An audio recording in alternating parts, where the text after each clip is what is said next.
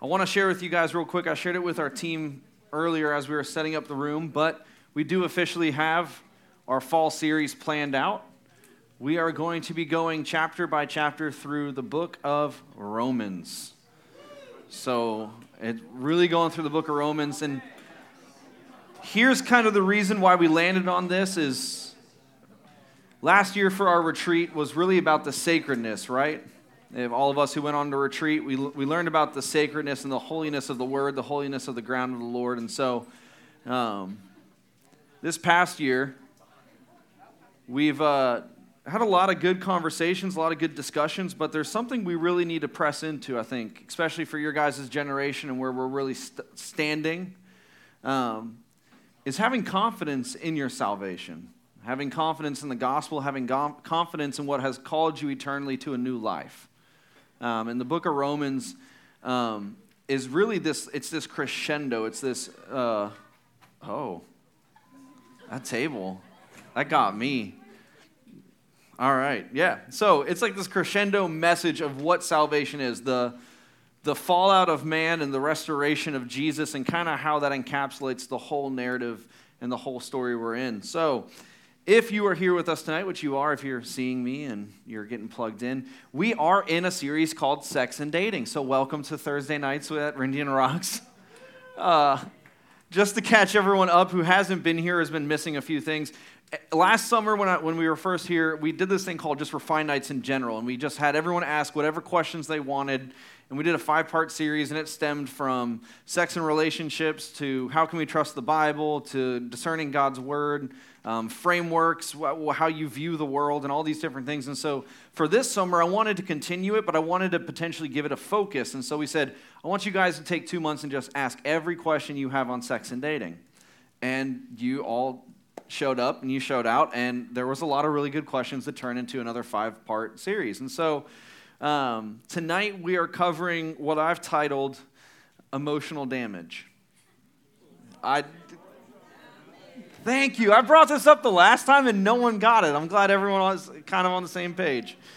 So, what questions really sparked this one? I want you guys to hear this very clear as we talk about this tonight. I want you to know the three questions that really kind of stemmed um, into this sermon, and it's a very broad one. Why do people cheat? Amen. We all want to know that answer. How do we handle being mistreated and physically slash mentally taken advantage of by someone who claims to be a Christian? So, how do we handle pretty much being abused in a relationship by someone who claims that they love Jesus?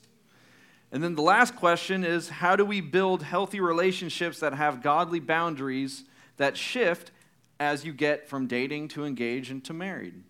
And so, setting a precedent, if you look, if you got the note taking paper, there are no points. Because as I was kind of working through this message and just kind of running through what, what we're really going to cover tonight, couldn't really land on just three or two or whatever the good Baptist number for points is. There wasn't a good acronym I could follow. And so my prayer is, is that as we walk through this, you guys have enough section on the back um, to just take whatever notes that you would really like because it's going to flow hopefully well. It's, I'm praying the Spirit leads in all this, so it's going to flow well. Um, but that just the points will come to you. I really, this, this one's, we're all going to experience this level of what we consider emotional damage in relationships different right? Um, we've all either been hurt or been the one to hurt, if we're going to be honest with ourselves. Um, some of us might have experienced cheating, some of us might have cheated. And so this really is, I want this to be that imagery of the throne room of grace. And so as we have discussions around the table later and as we talk about this here tonight, I want you all to understand that the, the grace and mercy of Jesus is extended through all of us as we have conversation. And so I want to start off with this quote from a guy named Louis Berkhof amazing theologian, pastor, um, just Bible scholar, and he says this about sanctification. And, and for some of you guys who know, when I say sanctification, what do we normally call it? The awkward teen years, right? It's the bowl cut when you're trying to grow out your hair and it looks all goofy and weird, which is now like the fad. Sorry if I'm pointing this out and people have it in here. But it's like the short on the sides and like the long goofy like on the front. No, Grady has like a curly mullet. He's rocking it, dude. Look at that. That's recorded, by the way. So you have a great mullet, Grady. All right, so let's read kind of what Louis has to say about, about sanctification, because I think it's going to set the tone for us tonight as we enter into this, this kind of section. He says, When we speak of sanctification as being imperfect in this life as a process, we do not mean to say that it's imperfect in parts, as it only a part of the holy man that originates in regenerations were affected. It's as the whole, but yet undeveloped in the new man that must grow into full stature. A newborn child bearing exceptions, perfect in parts, but yet in the degree of development for which it is intended. So, but not in the. So, what, it, what he's saying is a baby's made the right way, and it has the arms, it has fingers, it has legs, and yet there's a difference between baby Mitch and Mitch now. Mentally, probably not far off, but physically, I grew a little bit, right?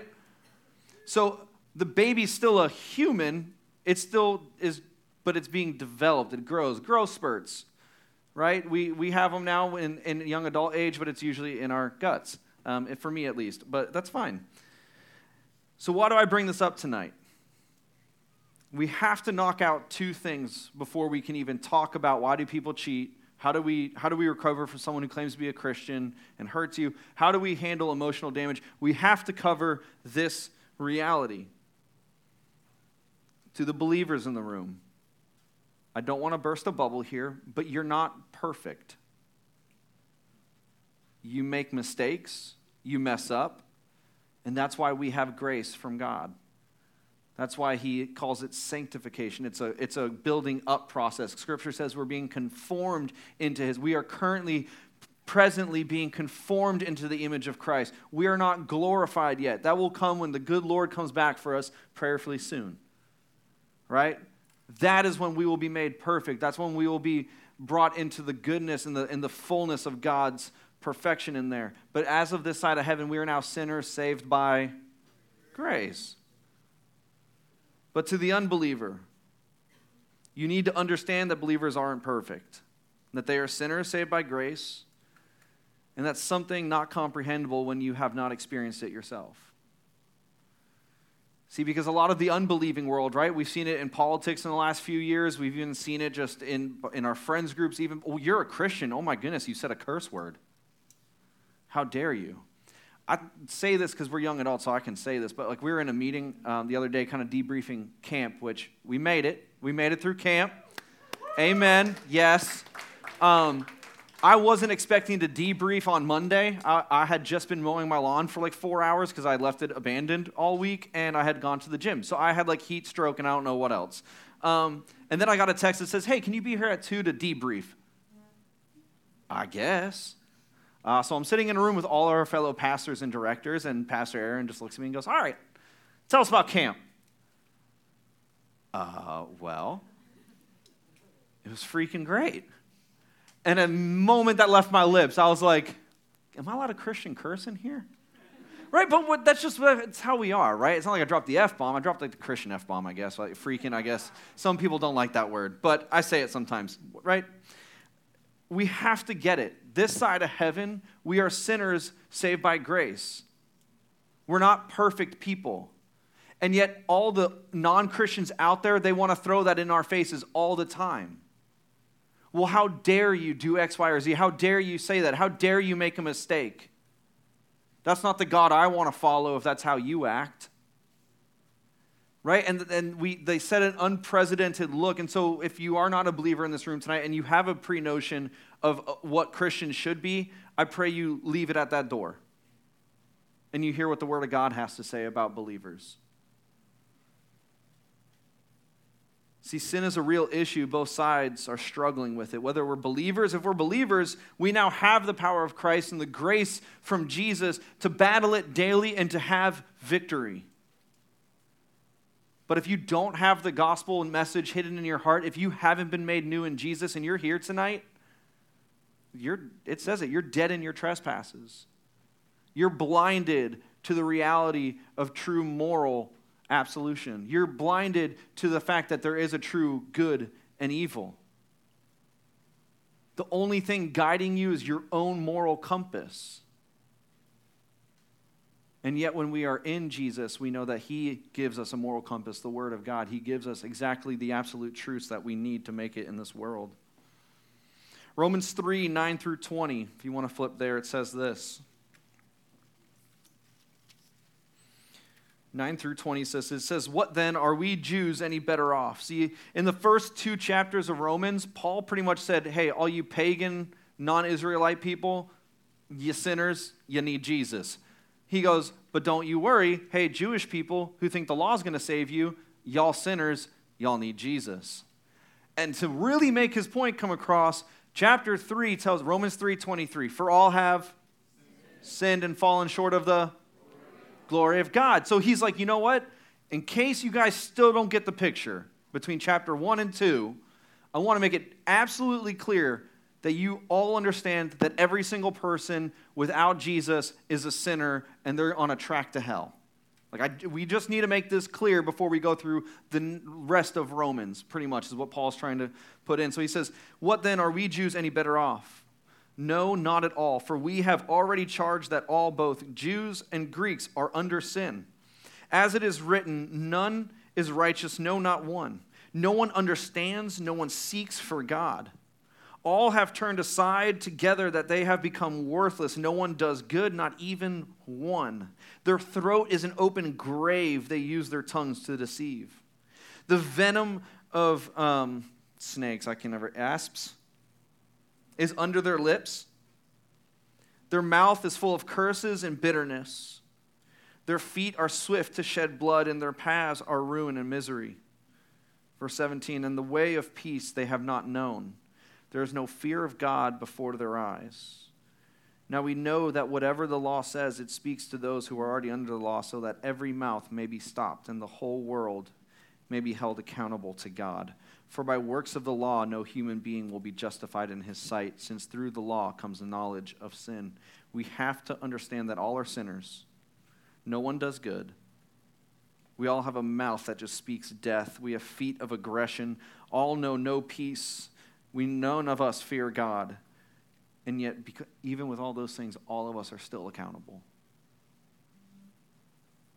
So I want to put this question in front of you before we dive into the rest of the message tonight. Where do you stand? Do you stand in hopelessness and the hopeless reality of a sinner dead in their sins, or as a sinner saved by grace and made alive in Christ? Where do you stand tonight? Do you stand dead in your trespasses?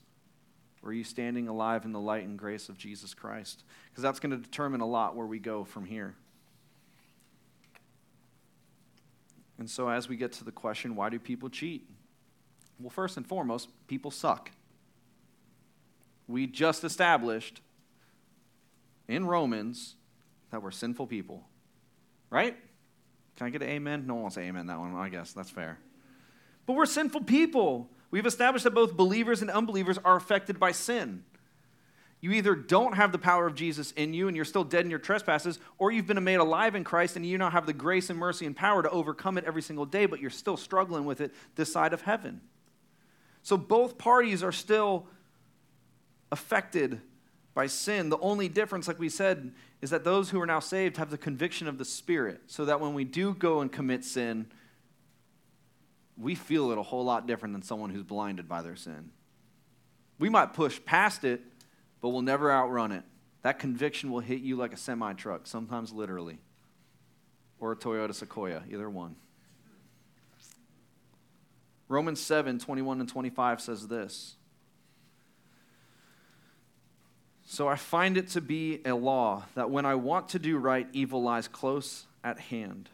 For I delight in the law of God in my inner being, but I see in my members another law waging war against the law of my mind and making me captive to the law of sin that dwells in my members. Wretched man that I am, who will deliver me from this body of death?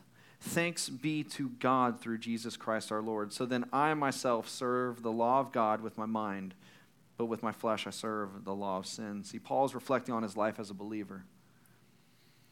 There's, there's different schools of thought, and there's the right one and there's the wrong one. Um, the right one is that this is Paul walking through the reality of the, the war of the flesh and the, and the spirit, the mind. The sinner that is saved by grace, yet this side of heaven being sanctified daily, being made new daily. I love that song we just sang because I got a new perspective on it. I struggled, I'll be honest, I struggled with the song New Wine for a long time. And this, I, I, I look at the song different than the intended writers looked at it because I don't like the way they wrote it. So I like the way that I now look at the song. See, it talks about new wine being we being made into new wine, the new wine coming out of us. When was the new wine established? It was established about 2,000 years ago.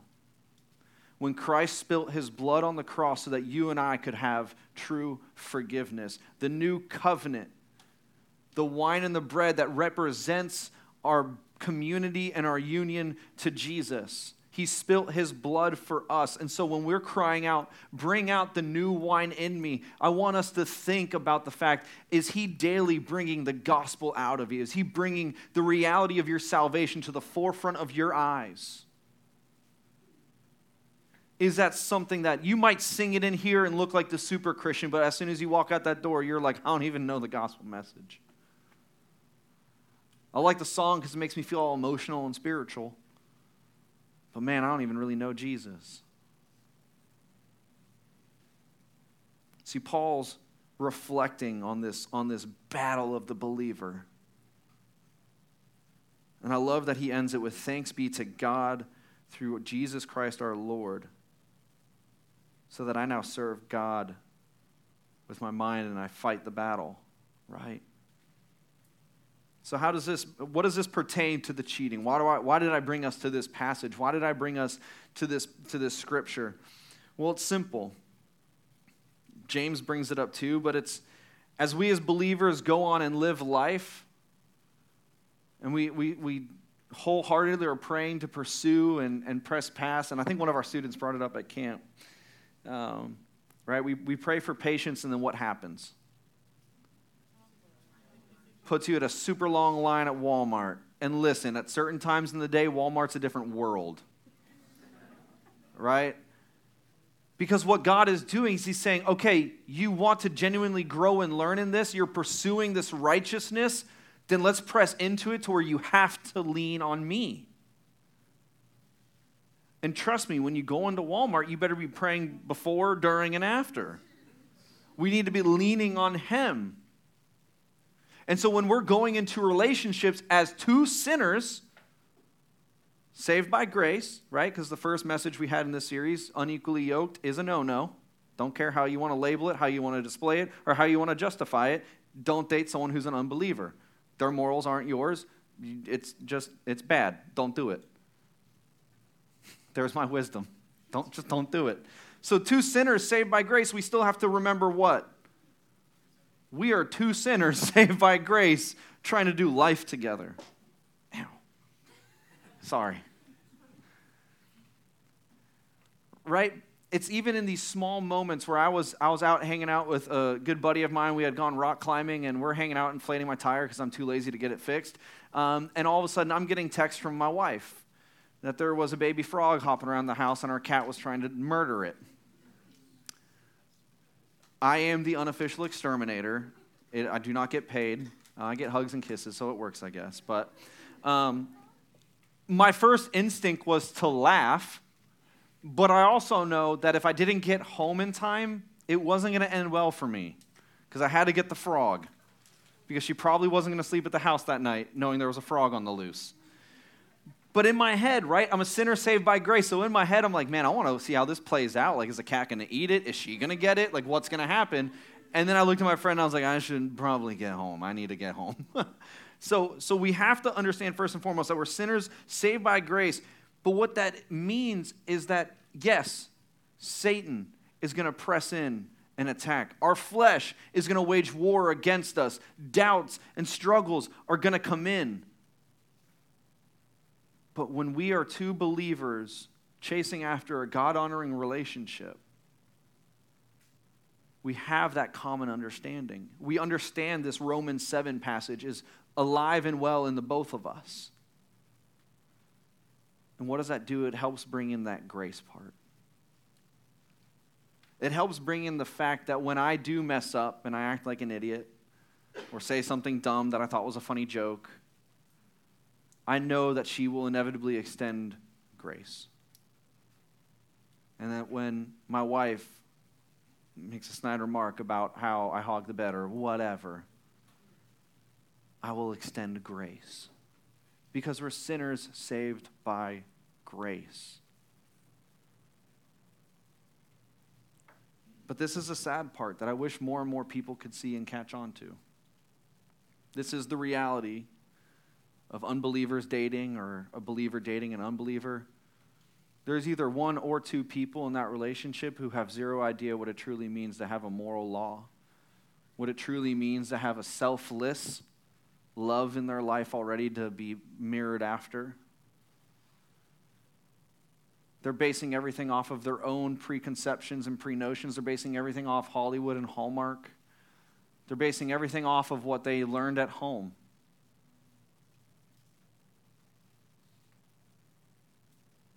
And unfortunately, it's, it's a sad reality that it's a doom and gloom prognosis.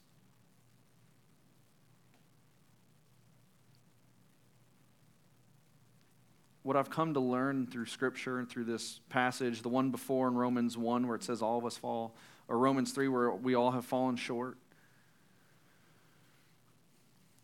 you can boil almost every sin down to one thing who is sitting on the throne of your heart. You talk to someone who's on the other side of being the cheater, blown up their relationship, all alone. Probably all their friends have left them because the friends were really friends with their girlfriend or wife because they're way cooler. Right? But when you boil it down, it's because they put themselves first. They put themselves first. See, people cheat when lust and desire overpower genuine love and respect for others. Be honest with yourself. People will cheat because their own selfish desire outweighs the respect they have for the other person. I like this one because people have actually said it uh, in counseling sessions and such, but people cheat when they get bored, and they're not even ashamed of it. There's no commitment, right? We're just dating. Uh, there's no ring on her finger. Mind you, it's even worse when there is a ring on the finger. And you're just like, uh, got bored on a Saturday. Figured I'd go on a weekend trip. This person was giving me attention, this person's not. People cheat when they get bored. People cheat because we let our own minds and sinful hearts deceive our perceptions of what's actually happening. We downplay the consequences. I was talking with a, uh, another pastor friend of mine who's dealing with something that I, I don't even know if, and this has probably always been a thing, but we've just never really talked about it, like a lot of stuff that we probably should talk more about. Um, but it's the emotional affairs, it's the emotional cheating. Right? I mean, Jesus says it straight up. You've already committed adultery if you've lusted after another person in your heart. So, why do people cheat? Because they're filling their hearts and their minds with absolute hot garbage through pornography, through television, through friendships that they know are definitely blurred boundaries. Through not respecting other people, through not having enough respect for themselves to walk in a manner worthy of the Lord. Why do people cheat? Because they're selfish. And if you've been in that position, I, I ask that you look back and I promise you, you'll be able to go, hmm, you right. I was selfish.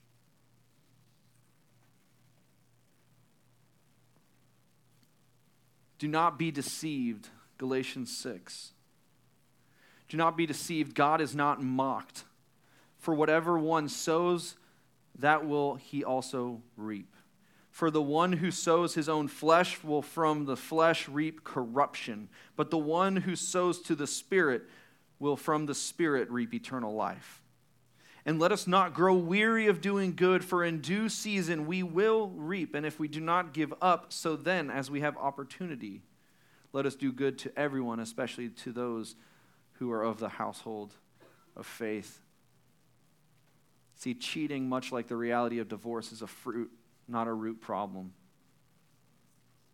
I hope you hear that clearly. Cheating is a result of a deeper sin, not just a sin in and of itself.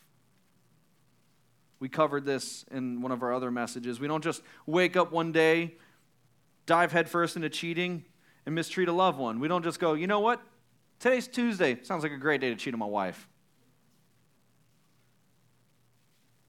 No. I don't care how much you want to lie to yourself that you're like, oh, it was just spur of the moment. No, it wasn't. Because James chapter 1 verse 14 tells us very clearly that desire leads to thoughts. Those thoughts lead to a plan, those plans lead to actions and those actions lead to death. Sin is always done on purpose. You don't just trip on a crack in the sidewalk and accidentally sin. Sin is a willful action of disobedience against God. You don't just accidentally cheat. We high fived, and all of a sudden I was at her house. I have no idea what happened. No, that's not how that works. And if it does, you probably drank way too much.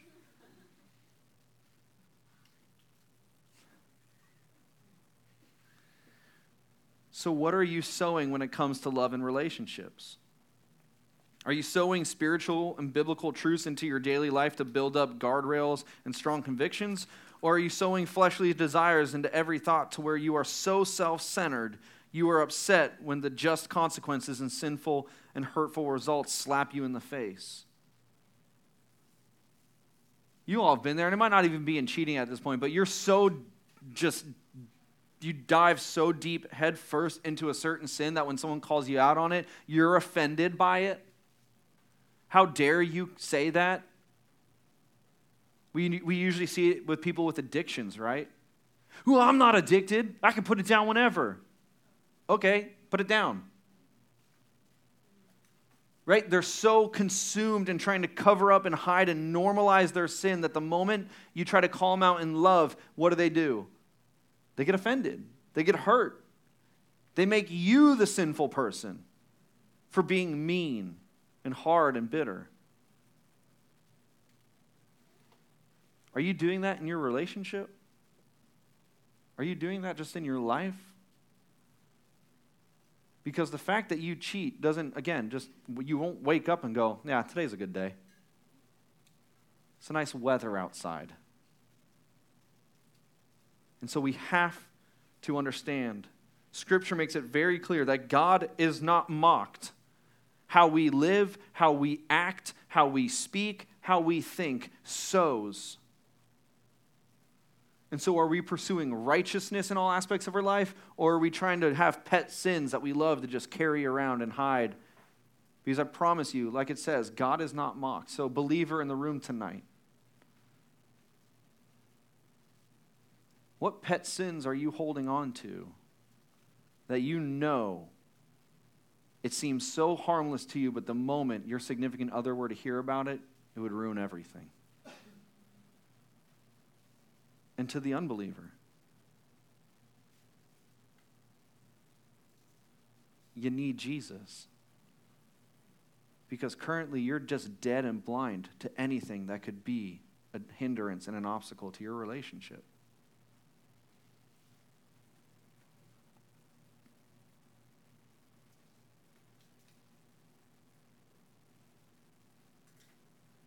See, when you're in a phase of dating or you're thinking about dating or you've been dating for a while, when you have Jesus, when you understand that this isn't just a piece of your life, when Jesus isn't just a t shirt you can put on on Sundays that says, Huh, my lifeguard walks on water. When you realize that He is eternally powerful, He is sovereign, He is good, He is just he has a righteous anger. He will not be mocked. When you understand that that is the God who is real, He exists, He is the one that sent His Son to die for you so that when you were made, knew it was only because of Him and through Him. When you finally get that picture,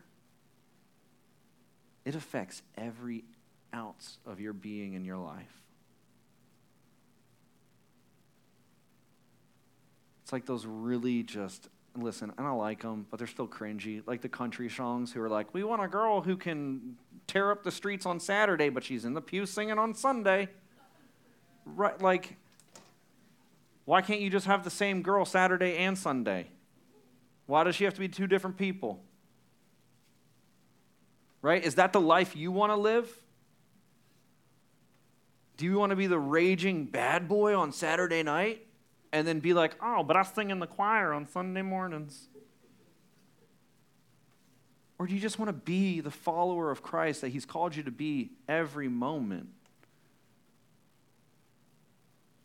Living different lives is tiring. Living one life is tiring. I don't understand why y'all want to live a double life. One's hard.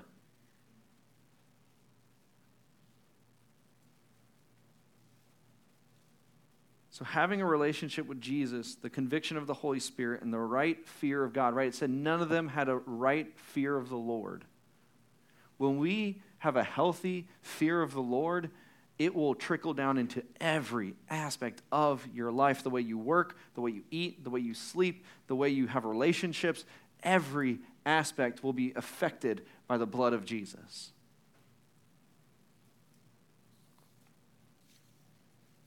So, how do we, when it happens,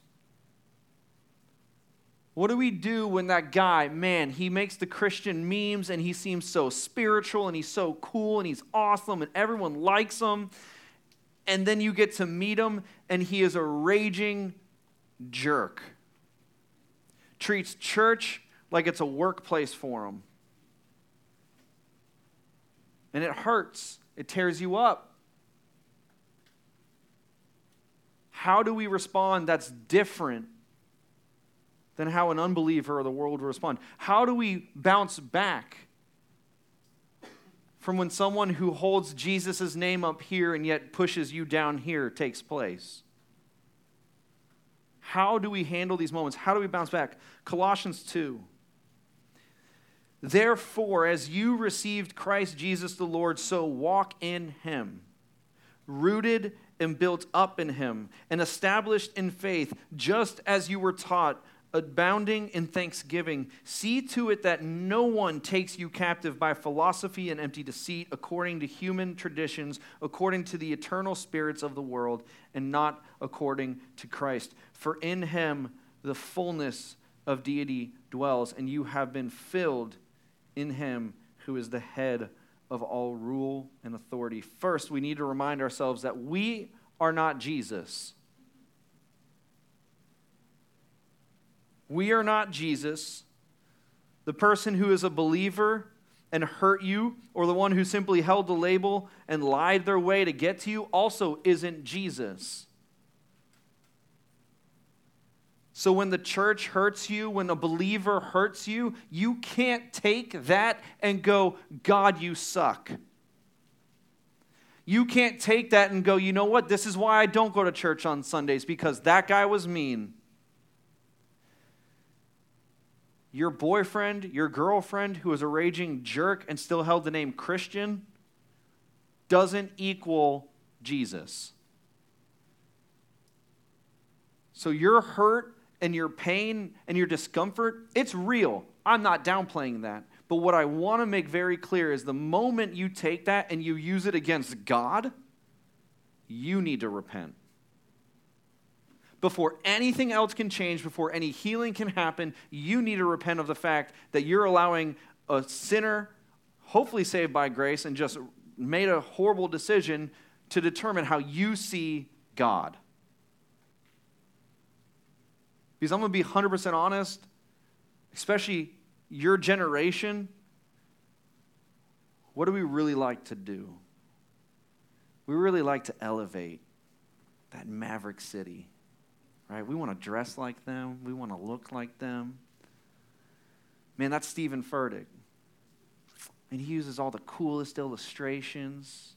He says really catchy things that just make they make the word come alive because he has a squirt gun. And what do we do? We become wrapped up. We, we emulate our faith based off of these human people. See, we do it in relationships with boyfriends and girlfriends, but we also do it in our spiritual relationships. We bank our faith on the people that are around us and the people that we watch on TV. Because I'm going to be honest with you, these celebrity pastors are falling away. because God will not be mocked. His bride will be presented blameless and spotless one day. These false teachers, these false preachers, these false churches, these false converts, they will fall away, and his bride will be refined and presented pure and holy. And Ephesians 5 tells us that is how the mystery of marriage looks it is Christ and the church.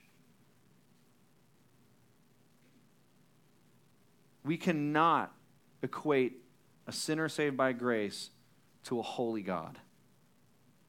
That is the first step. 2 Corinthians 5. For now on, therefore, we regard no one according to the flesh. Even though we once regarded Christ according to the flesh, we regard him thus no longer.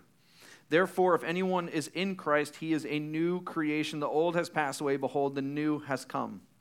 All this is from God, who through Christ reconciled us to himself and gave us the ministry of reconciliation. That is, in Christ, God was reconciling the world to himself, not counting their trespasses against them, and entrusting to us the message of reconciliation. Verse 20, therefore, we are ambassadors for Christ, God making his appeal through us. We implore you on behalf of Christ to be reconciled to God. For our sake, he made him to be sin who knew no sin, so that in him we might become the righteousness of God.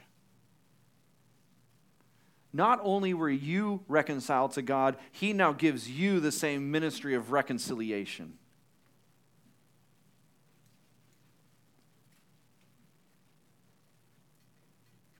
See, when we are hurt by someone or abused by someone, we are called to forgive and shine grace as Jesus does. And this is going to get touchy, but I want you all to hear it very clearly. We now see people, even those who hurt us, we see them as eternal souls.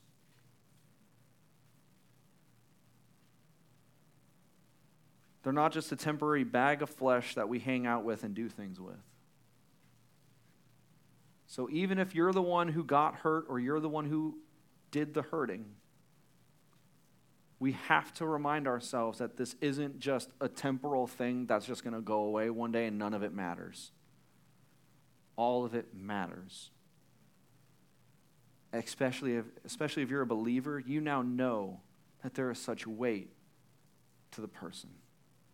Because we were created in the image of God. Whether they know that or not, they were and are.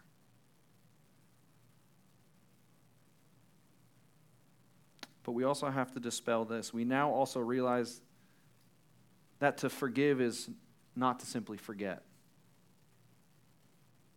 The whole premise of forgive and forget is just as silly as it's not a religion, it's a relationship.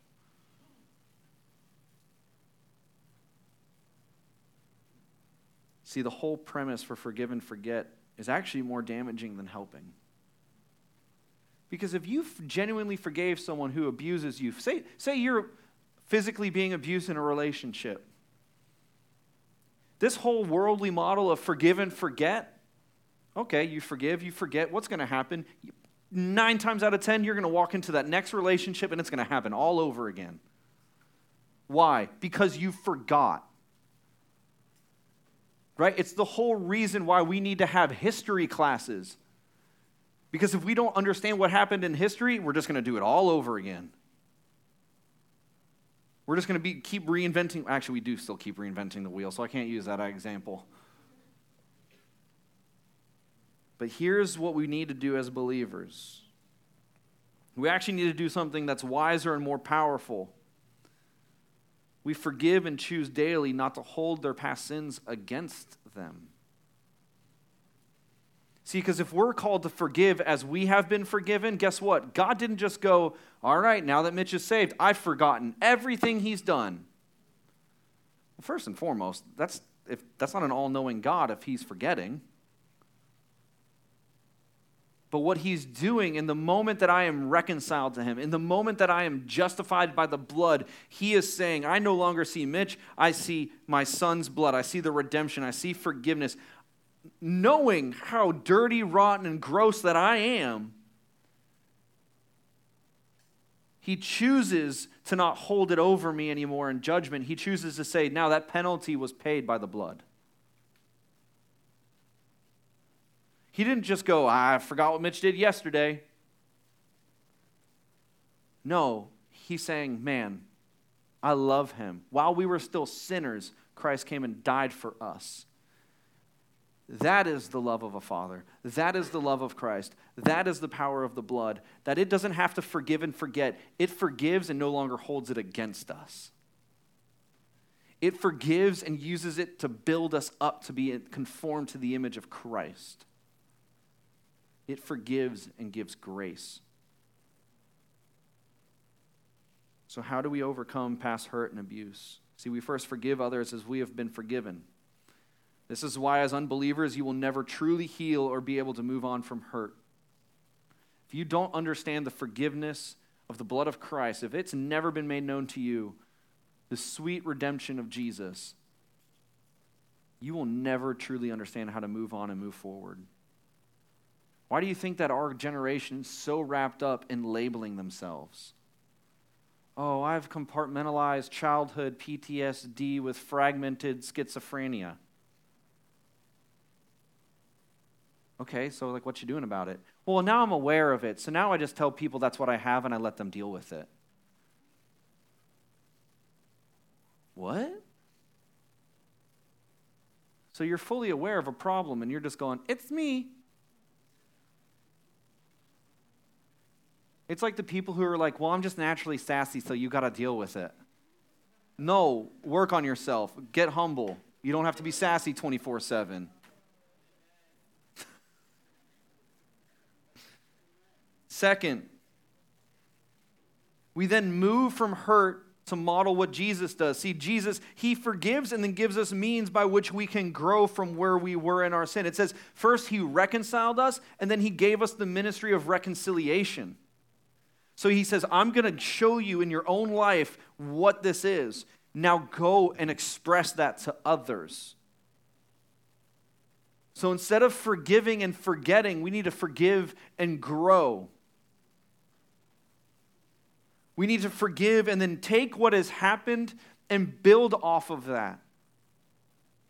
So that might look like correction and continuing some type of relationship. It might be a we're no longer dating, but like we can still be friends. Like it wasn't detriment like life altering. Like, but you stupid, you messed up. I'm dating you. Right? But like we'll grow. You now are aware of how dumb you were. Let's grow from it so that whoever you decide to date next, we can champion you not being as dumb. Right? And you'll get the discernment. If you pray, the Holy Spirit will give you discernment if you need to stick around. Or it could look like a final conversation of restoration for them. And then setting healthy boundaries and even maybe healthy separation.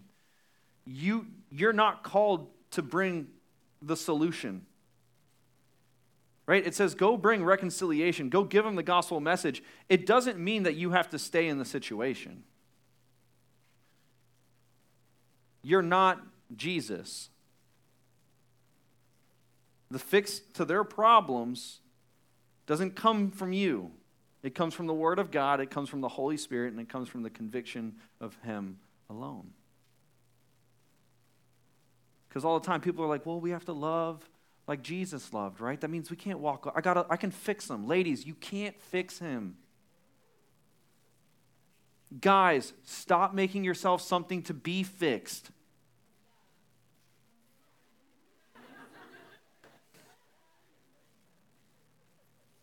If we're being completely honest, we always hark on the right. We always hark on the ladies, like, ladies, you can't fix them. But guys, we gotta stop. We gotta stop. The reality of this rough, gruff, I'm an alpha male, I can do it all on my own. And then when we find that girl, we're like, that's the one. We do the, oh man, life is just. I don't like to express my emotions to a lot of people, and I just can open up to you. You know dang well you don't struggle with that problem, but you're using it because you know she's fallen for it. Be confident in who God's called you to be, gentlemen. Because guess what? If her level of faith and love for the Lord is what's making you go, man, I've never experienced that before. You don't need to be dating. You need to be working on your relationship with the Lord because you're the one who's called to be the head of the household. You're the one who's called to be the leader. You're the one who's called that that woman one day is going to willingly submit because you're submitting yourself to the Lord. We all love the wives submit to your husbands. We all forget that, guess what? At least we're a barrier for our wife. We're submitting to God in the relational umbrella. You, gentlemen, will be held accountable for your family, first and foremost. You will be held accountable for your relationships. You will be held accountable for how you treat your wife.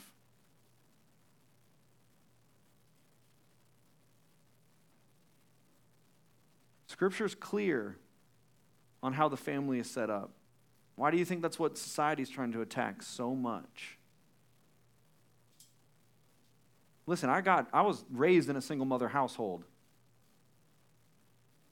I know it's not ideal. I know it's not the perfect picture. I know not to champion it. My mom did amazing. I think I'm biased, but like I think she did a pretty good job with her two kids. But I know it's not an ideal situation. That's not what God intended for my mother.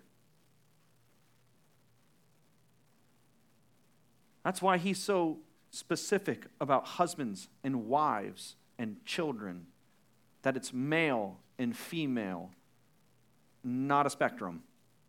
There is intricacy and design in all of it.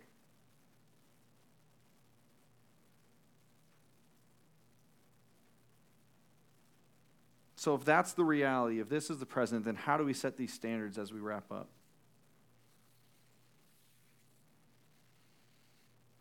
Well, we have to go to a passage, right? Because we've we established this during the dating games message that there's not really a passage in the Bible where it's like, all right, gentlemen, if you want to date, you got to do X, Y, and Z. And all right, ladies, if you want to have a boyfriend, you got to do this. The Apostle Paul says, I'm, you know, dating 101. No, there's no passages like that. But we are given passages about marriage, right?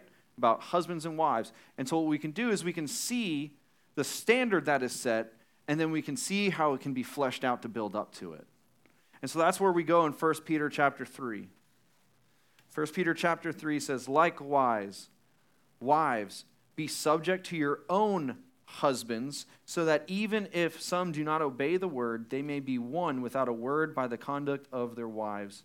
When they see your respectful and pure conduct, do not let your adorning be external, the braiding of your hair and the putting on of gold jewelry or the clothing you wear, but let your adorning be the hidden person of the heart, with the imperishable beauty of a gentle and quiet spirit.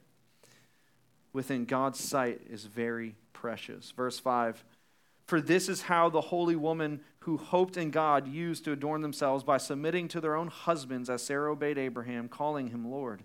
And you, are her children, and if you do good and do not fear anything that is frightening. Likewise, husbands, live with your wives in an understanding way, showing honor to the woman as the weaker vessel, since they are heirs with you of the grace of life, so that your prayers may not be hindered. So, what, what standard has been set? What do we see in this picture?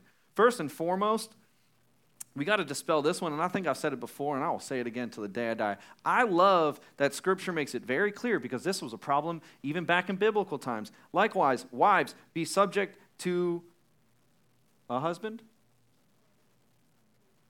to your own husband. If somebody's married, they're not meant for you. We laugh, but that is our world. That is why people cheat. Oh, I just, you know, I, I married the wrong person. Or, you know, we're married, but like she doesn't satisfy my needs. Right? Or he's always gone. No, it says your own husband. Not Dorothy's husband down the street. Not the boyfriend that you guys are a weird, like, friends group with where it's always just you, your friend, and her boyfriend.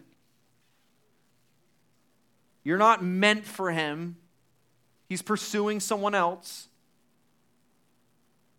If God doesn't want them together, he'll probably break them up. You ain't got to do it. Right? First and foremost, that's one of the standards. But what else? Wives. Are you, are, are, are ladies, are you setting up the standard in your own lives that you are living, living and conducting your life biblically? Are you just following Jesus to follow Jesus? Like the first step, are you pursuing Christ as your Lord and Savior? Because if not, forget everything else that you want answers to. That's the one that you need an answer to. Who is your Lord and Savior? Yourself or Jesus? Respectable and pure in nature. Do you have respect for yourself?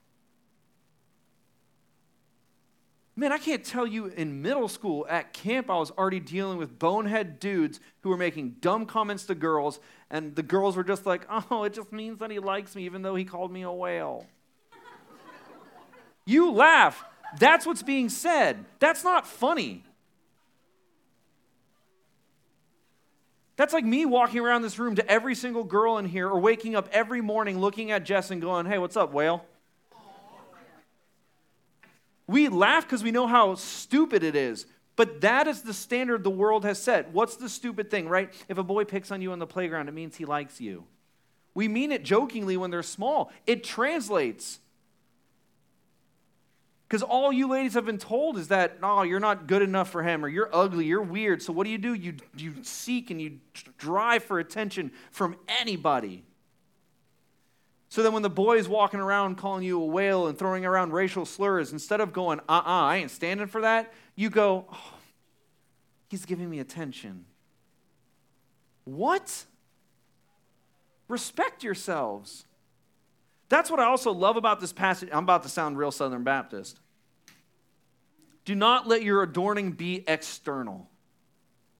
If the only reason he comes and talks to you, and the first, and when you say, "Hey, what do you like most about me?" and the first thing he says is physical,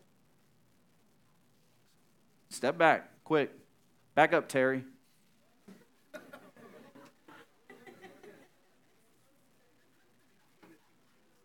Listen, that was a good reference. I'm just saying. You don't have to reveal everything. Right? There is, and I'm not saying you need to walk around in like, you know, parachute pants and turtlenecks. Like, I'm not going that far. I'm just saying you don't have to reveal it all when you're walking around. Right? Do not carry yourselves. That, that's the other point I just made. There you go. Are you gentle spirited? Are you gentle? And I get it. Some of us, I mean, I'm, I'm way more brash than most people, I think. And that's fine. Um, but are you gentle? Ladies, or, or do you feel like to be able to connect with guys and the other people that you just got to be this abrasive, just like swearing up and down, I'm one of the guys? right? It's like the Amanda, Amanda, Amanda Bynes movies, like she's the guy or whatever, like she's the man. Right? Like, oh, I don't have girlfriends because they're drama. No, it's not. No, it's not. You, we can tell ourselves this all we want, but at a certain point, we got to draw a line. But here's the one that I love the most Are you doing good and are you fearless? Are you fearless in the Lord? Or are you so beat down and abused and belittled in your life and think so little of yourself that you fear what men has to say? That you will bow down to the first guy who gives you a lick of attention for any reason? Or are you fearless? Meaning, are you confident? Are you adorning the internal that is pure in the hidden person that God calls precious? Are you standing tall in who God has made you to be? To where when you wake up, the first thing you aren't thinking about is what picture you're going to post or what clothes you're going to wear? Do you understand that you need to first make sure what you're adorned with on the inside? It's like the whitewashed tombs that we talk about with the Pharisees, man. They look religious and godly on the outside, but they're dead on the inside. Listen, you can put poopery all over poop, it's still poop.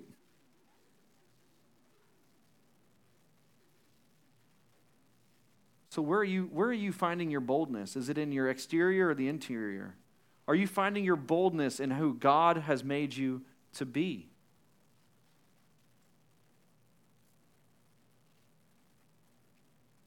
And men, we're going to hit that mainly here in a second, but let me ask you this question. When you're pursuing a relationship, something I make sure I, I check my heart on daily with Jess.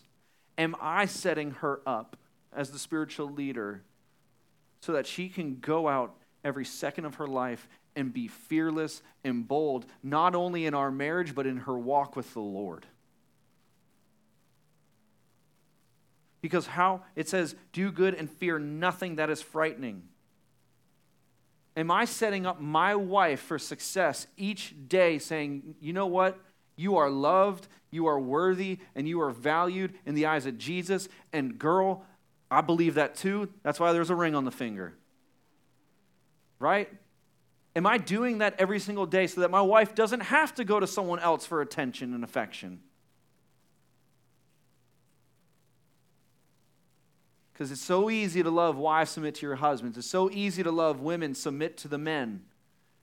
But men, are we empowering women to be fearless in their walks with the Lord first and foremost? Because if you ain't, they don't got time for you.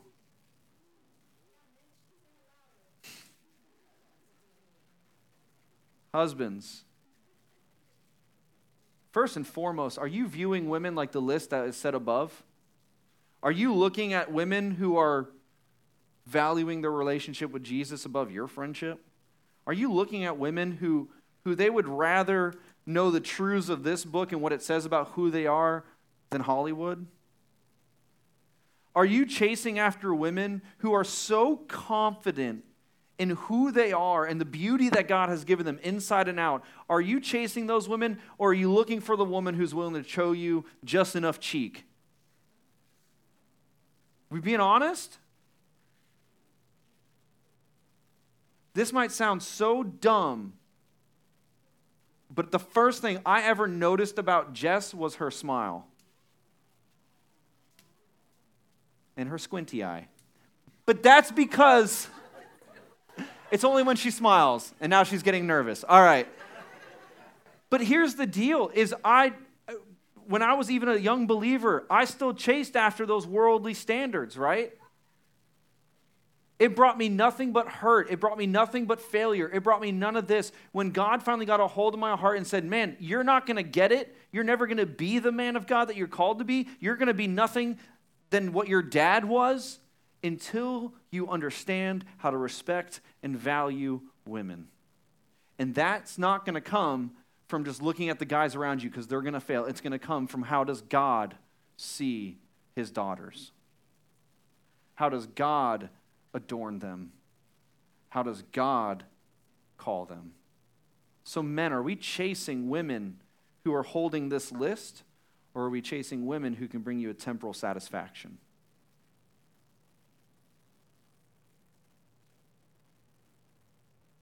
But I love that it also says treat them with understanding and honor. Are you honoring the woman you're pursuing? Are you honoring for the gentlemen in here who are married? Are you honoring your wives?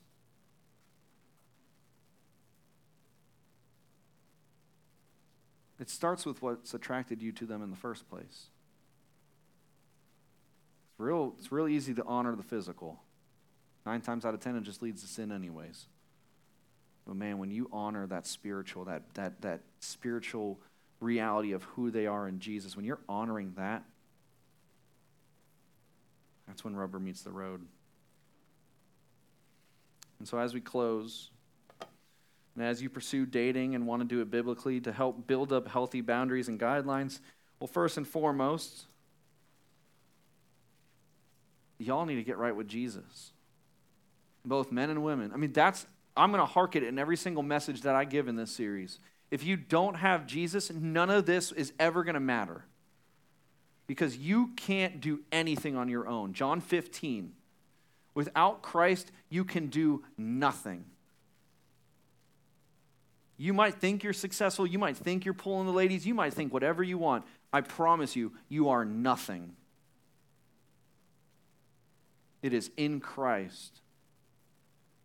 And when He is something to us, we can actually go pursue something purposeful in this world. So we need Christ. Men, find women who are pursuing Jesus genuinely. Not in a way where you might be confused if they're claiming the label or actually loving Jesus. If the first thought that runs through your mind is, hmm, I wonder if they're a believer. Now, I'm not saying this when you see someone across the hallway and you've never talked to them before and you're like, they don't smell like a Christian. I'm not going near it. We're not weird hyper dating over here, right? But if you've had like an interaction with them or two and you're going, I have no idea where they stand on their faith or their relationship with Jesus, mm, probably a good indication.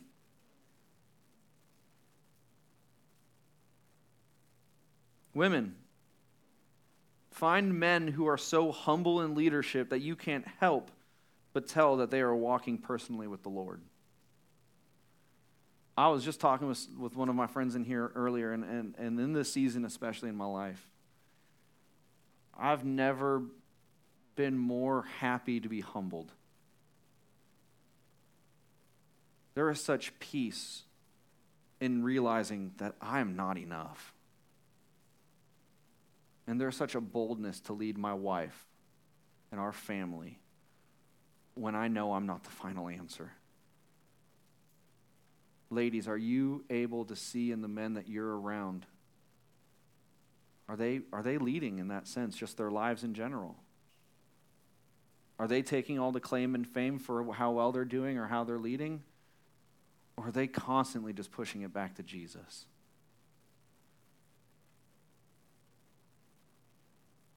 But when you're in a relationship, seek to honor the word together.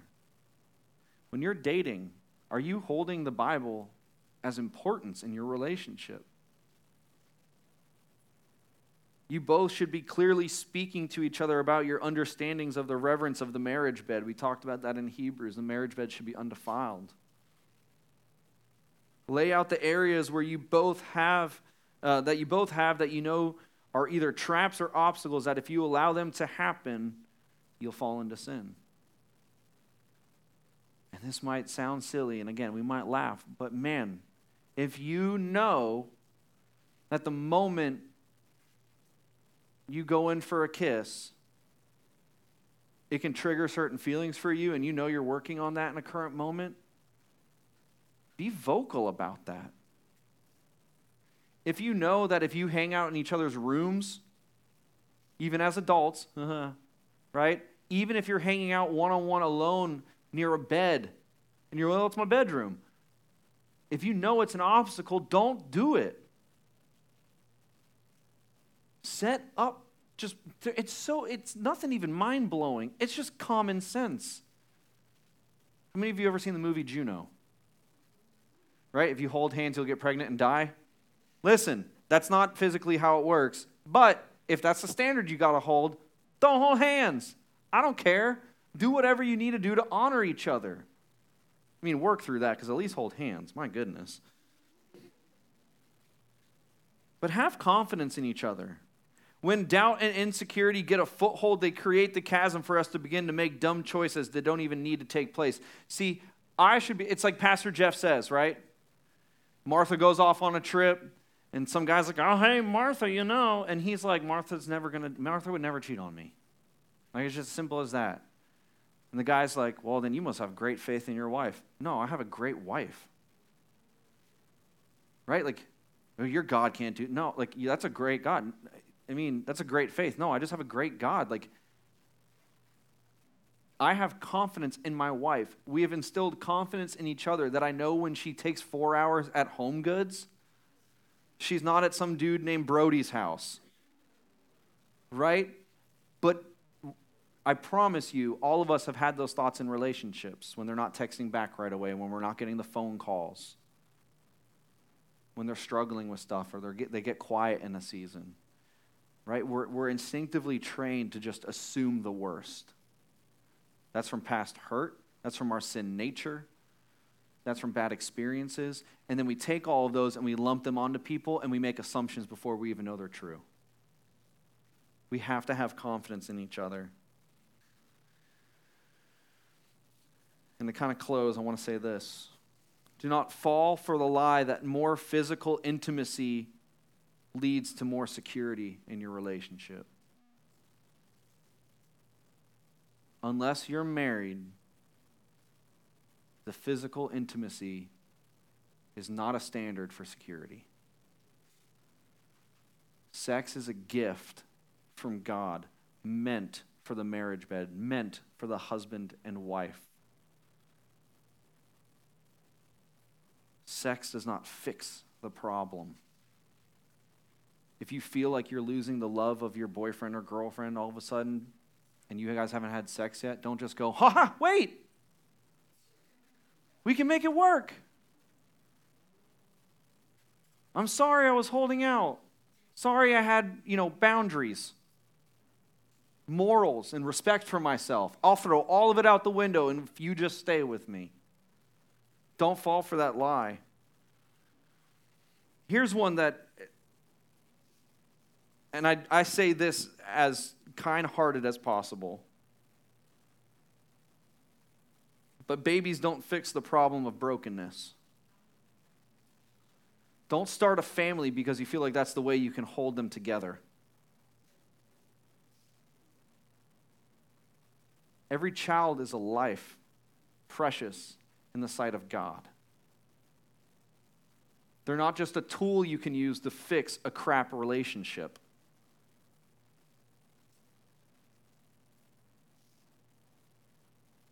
But also, I can promise you, abortion isn't a solution either.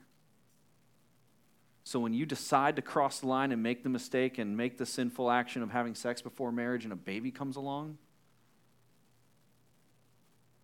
you better check your heart real quick if all of a sudden you're like, mm, we'll get rid of it. Babies are not a fix, and babies are not a problem. So check yourselves.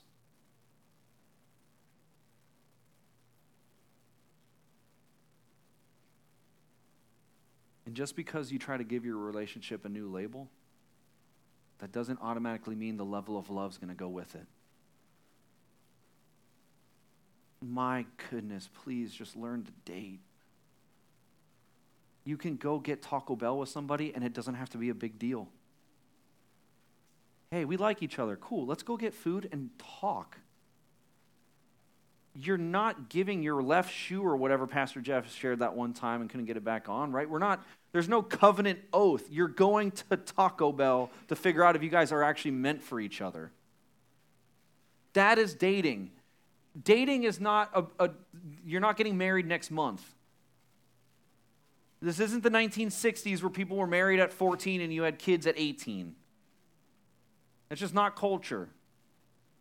Just because you go on a date doesn't mean you guys are now wedded for life. You're allowed to go one on one with somebody to a movie, to a restaurant, and not have all these pre notions set in that, well, we have to hold hands, we have to kiss, we have to do these things, or she's not going to know that I like her.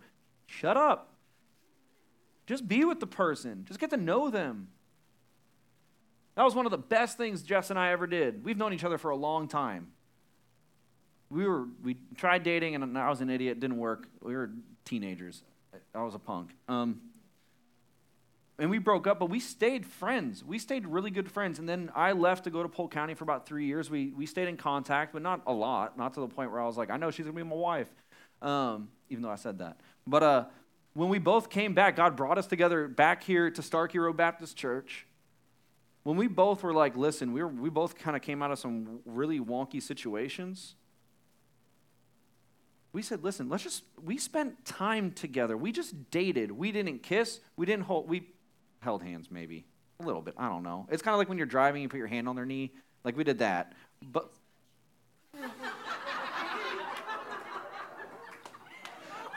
Yikes, getting called out by Siri. All right. So I did, in fact, put my hand on her knee. Siri called me out. But hear me out. When they say to date your spouse, they mean it. They mean it wholeheartedly. Jess and I built such a healthy dating culture in our relationship because we took the time to get to know each other before we ever let any of the physical or the intimacy take place. We took time to just get to know each other. So I encourage all of you, whether you're in a relationship, you're trying to pursue a relationship, or whatever it might be, get to know people. Because the physical will fade. But the spiritual and the emotional and the mental attraction will not if you build it up right. So as we close, and I know this one was a little bit longer, but it's just how it is, and hopefully you guys aren't mad at me, but I know. I'm sorry. I have to share this and then I'll be done. We all need to remember Romans 3:23. For all have sinned and fallen short of the glory of God. We all are sinners. But there's a lot of us in this room tonight that know Romans 6:23. For the wages of sin is but the gift of God is through Christ Jesus. If you're in this room tonight and you've never experienced that relationship with Christ Jesus, that's my plea for you tonight. Because none of this series and nothing else we share matters until you have a right relationship with Jesus. So, how does that work? Romans 10 9 and 10. For if you confess with your mouth that he is Lord and believe in your heart that God raised him from the dead three days later, you shall be saved. If you do not have a relationship with Jesus tonight, that's the foundation to anything that we've covered. You have to have your heart right with Jesus. Amen? All right, let's pray, and then we'll go into small groups. Father, thank you for tonight. Lord, I know it was a longer message and there was a lot to cover. And Father, I, I know you've laid this on our hearts to talk about because it's needed. So I pray that everyone in this room was able to at least get one thing from your word tonight, God. God, I pray that every single person in this room knows that their identity, their worth, their value is not found in a relationship. It's not found in the other sex. It's not found in how they look. It's found in where their heart is. God, I pray that we all can just take inventory of who is sitting on the throne in our hearts tonight. And God, even for us as believers, sometimes we can try to sneak up back to that throne seat. And I pray you humble us so quickly. God, we are so thankful that we can gather as just young adults figuring out what dating and marriage and all these things are starting to look like because this is the stage of life we're in. God, I am so thankful we've taken the time to just cover this word by word and carefully. No matter what might be spoken, God, we pray that it was all your truth and all your word. Lord, we love you. Bless this time together. Keep us all safe as we leave here tonight. Let us not leave here tonight having A, the gospel conversation if we need to, but B, talking with each other about where we're at and being honest and finding accountability in the family that you've provided for us here at Indian Rocks. Lord, we love you. We thank you. We pray this all in your son's name, Jesus. Amen. As you guys go into your groups, Jess and I will be sitting up front. If you have any questions about what was going on tonight or what we talked about, um, but if not, hang out. There are leaders around the room if you want their information as well. But let's do some small groups and then we'll break out.